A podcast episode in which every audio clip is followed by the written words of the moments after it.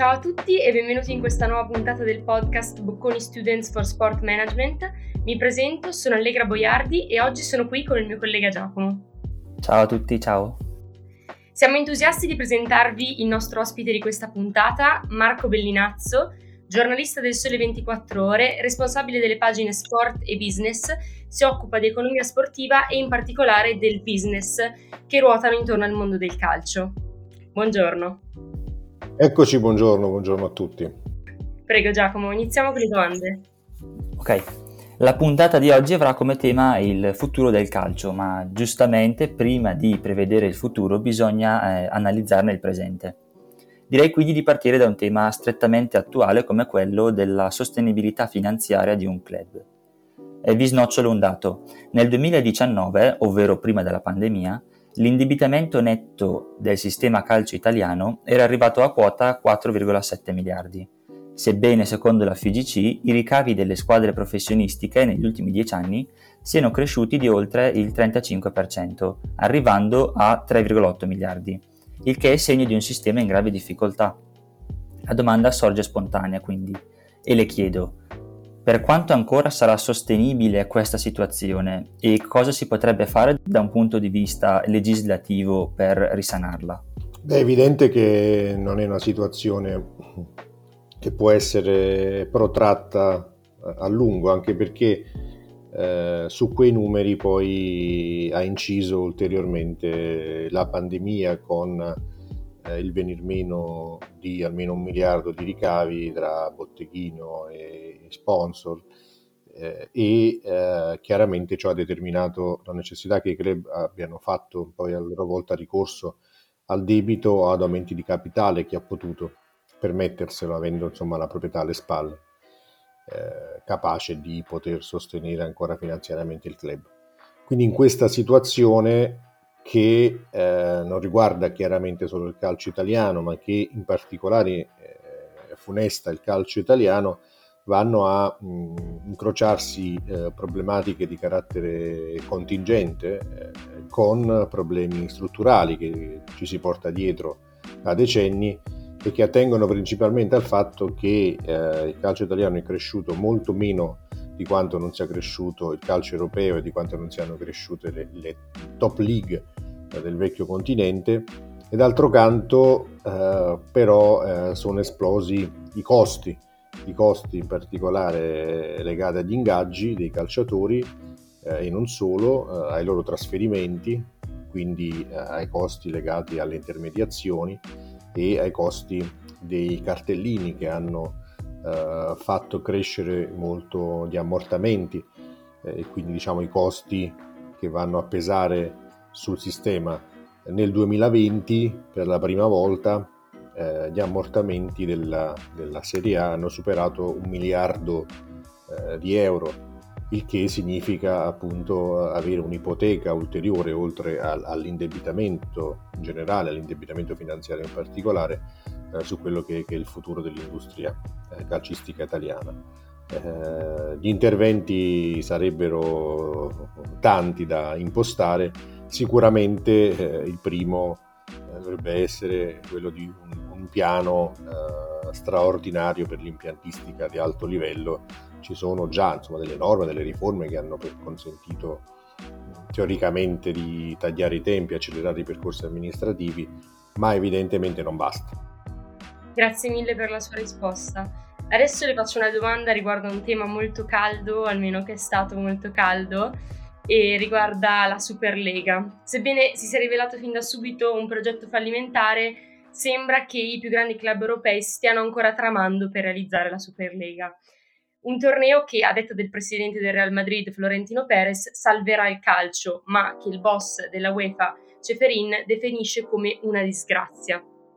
È innegabile che i benefici economici sarebbero come una boccata di ossigeno per le casse della società, specialmente quelle italiane, perché si è parlato infatti di cifre che vanno dai 150 ai 200 milioni garantiti all'anno per ogni squadra, indipendentemente dai risultati sportivi, e sono numeri che viaggiano molto al di sopra della Champions League, che ad oggi garantisce, tra mille virgolette, appena 60 milioni ad ogni suo partecipante. Lei cosa ne pensa? Crede nel progetto Superlega oppure pensa che una migliore ridistribuzione dei ricavi dei tornei attuali sia la scelta migliore?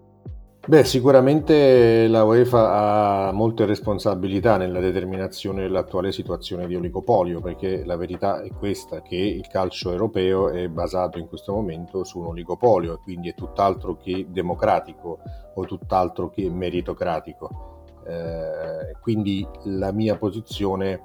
eh, che ho espresso insomma, anche nelle immediate ore successive alla presentazione del progetto Superlega è che sicuramente un torneo che mh, abolisca del tutto il merito sportivo eh, non mi piace ed è contro lo stesso interesse della, della football industry, eh, come insegnano gli sport americani, insomma se non c'è competizione non c'è appeal, non c'è, quindi non c'è business. E d'altro canto però occorre eh, modificare l'attuale assetto normativo di governance del calcio europeo andando eh, verso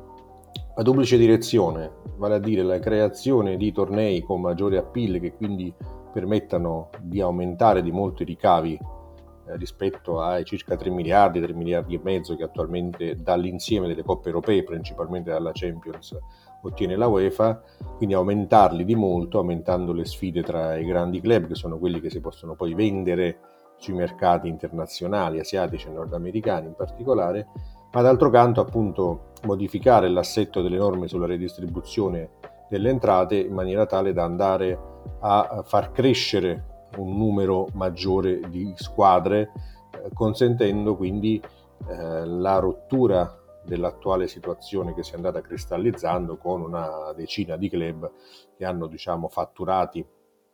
dai 400-500 milioni in su, eh, pre-pandemia ovviamente, e che eh, tra l'altro non solo insomma, dominano le classifiche dei ricavi, ma anche poi di fatto quelle, quelle sportive sia a livello nazionale che, che, che, internazionale. Quindi questo è il tema su cui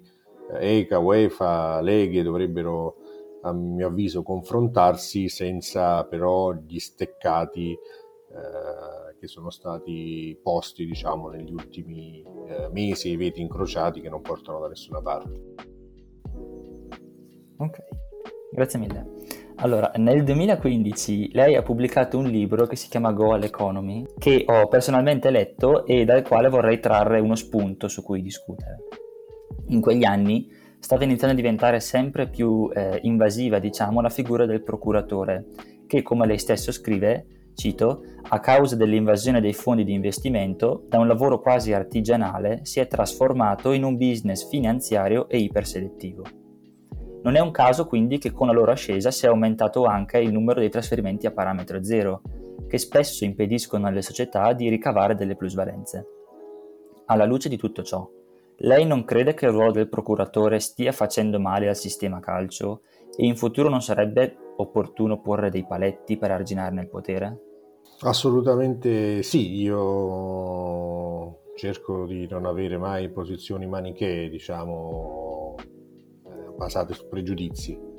però è indubbio, guardando i numeri, guardando i dati, che eh, la crescita del potere dei procuratori abbia determinato dei danni e stia determinando dei danni al sistema calcistico, portando fuori risorse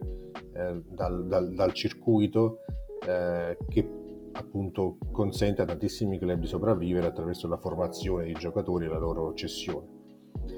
Eh, detto questo, nel 2015 più o meno quando usciva Goal Economy c'era stata una lamentazione del ruolo dei procuratori, votata dalla FIFA di Blatter, era uno degli ultimi provvedimenti della FIFA di Blatter, che andando a porre un ipocrita eh, divieto di fare le cosiddette TPO, cioè le third eh, party ownership, cioè l'acquisto di quote del cartellino da parte di soggetti terzi, perché ritenute pericolose per il sistema e per tutta un'altra serie di motivi e quindi anziché regolamentarle abolendole vietandole dal 1 maggio 2015, allo stesso tempo però concedeva ai procuratori eh, la possibilità di agire come intermediari di tutte le parti di un affare e aboliva quei già scarsi limiti che c'erano sulle commissioni, sui tetti, insomma, alle commissioni. Tutto ciò ha portato in pochi anni alla creazione, anche qui nel caso appunto delle intermediazioni, alla formazione di un oligopolio con una decina di grandi agenti, di grandi eh, agenzie, superagenti cosiddetti, da Mendes a Raiola